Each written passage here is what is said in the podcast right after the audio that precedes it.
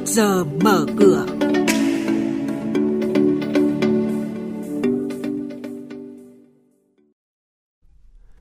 Thưa quý vị và các bạn, Nghị định 08 đã làm thị trường trái phiếu nhộn nhịp trở lại. Doanh nghiệp phải định vị lại để tồn tại và phát triển. Phiên chứng khoán cuối tuần trước, lực bán dâng cao, VN Index may mắn giữ lại được sắc xanh. Đây là những thông tin chính sẽ có trong chuyên mục trước giờ mở cửa hôm nay. Bây giờ xin mời biên tập viên Xuân Lan và Thành Trung thông tin chi tiết.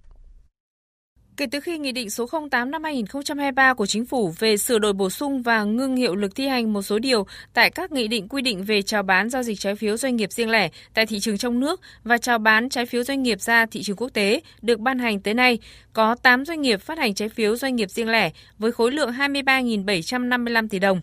Chuyên gia kinh tế tiến sĩ Nguyễn Trí Hiếu nhận định, việc các doanh nghiệp có thể phát hành thành công một lượng lớn trái phiếu thời gian qua là tín hiệu tốt cho thị trường. Tuy nhiên, cần phải tiếp tục tạo điều kiện đúng đối tượng, tạo cơ hội cho nhà phát hành trái phiếu trả nợ. Với những nhà phát hành đã làm đúng quy định sử dụng số tiền mà huy động được đúng cái mục đích như là họ đã tuyên bố rồi không có những mánh lưới lừa đảo nhà đầu tư.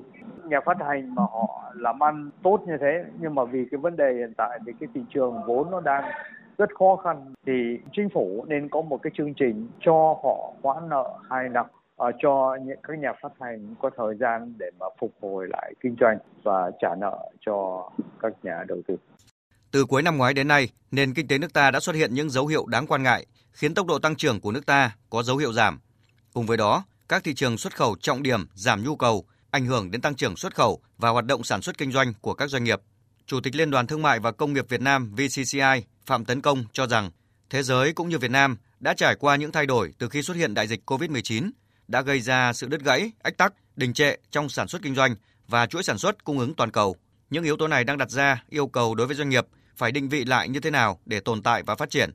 Câu chuyện đặt ra đó là cái mục tiêu phát triển của doanh nghiệp phải như thế nào, không phải phát triển là chúng ta kiếm được lợi nhuận chúng ta đem về nữa. Mà bây giờ phải phát triển bền vững.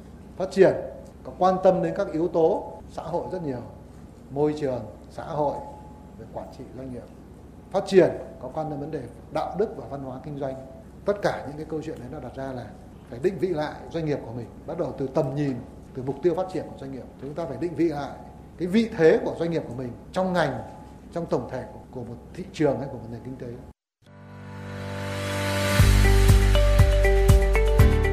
Quý vị và các bạn đang nghe chuyên mục Trước giờ mở cửa. Thông tin kinh tế vĩ mô, diễn biến thị trường chứng khoán, hoạt động doanh nghiệp niêm yết trao đổi nhận định của các chuyên gia với góc nhìn chuyên sâu, cơ hội đầu tư trên thị trường chứng khoán được cập nhật nhanh trong trước giờ mở cửa.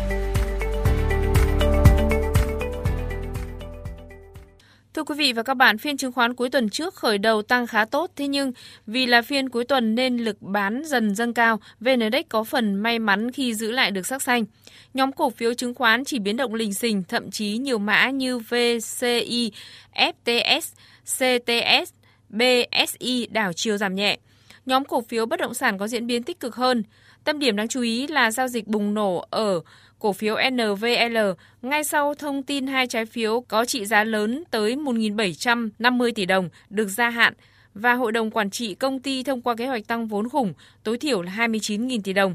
Cổ phiếu NVL đã bẻ lái tăng vọt và đóng tại mức giá trần 11.900 đồng một cổ phiếu. Còn đóng cửa phiên giao dịch cuối tuần trước, VN Index đạt 1.046,79 điểm, HNX Index đạt 205,72 điểm, còn Upcom Index đạt 76,17 điểm. Và đây cũng là điểm số khởi động trong phiên giao dịch mở cửa sáng nay. Công ty cổ phần đầu tư phát triển Thiên Tân, cổ đông lớn của Tổng công ty cổ phần đầu tư phát triển xây dựng DIC Corp, mã chứng khoán DIG tiếp tục bán thêm 8,4 triệu cổ phiếu để giảm sở hữu về 6,98% vốn điều lệ. Bối cảnh bán ra, cổ phiếu DIG liên tục lao dốc và tính tới ngày 23 tháng 3 chỉ còn 12.500 đồng một cổ phiếu, thấp hơn 87,3% so với đỉnh ngày 11 tháng 1 năm 2022, tức là mức giá 98.200 đồng một cổ phiếu.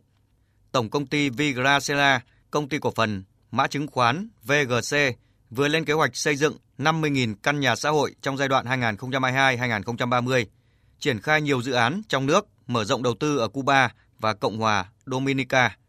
Cụ thể, năm nay, Vigracera đặt kế hoạch kinh doanh với tổng doanh thu là 16.000 tỷ đồng và lợi nhuận trước thuế ước tính 1.300 tỷ đồng. Đóng cửa phiên giao dịch cuối tuần trước, cổ phiếu VGC tăng 550 đồng lên 31.550 đồng một cổ phiếu.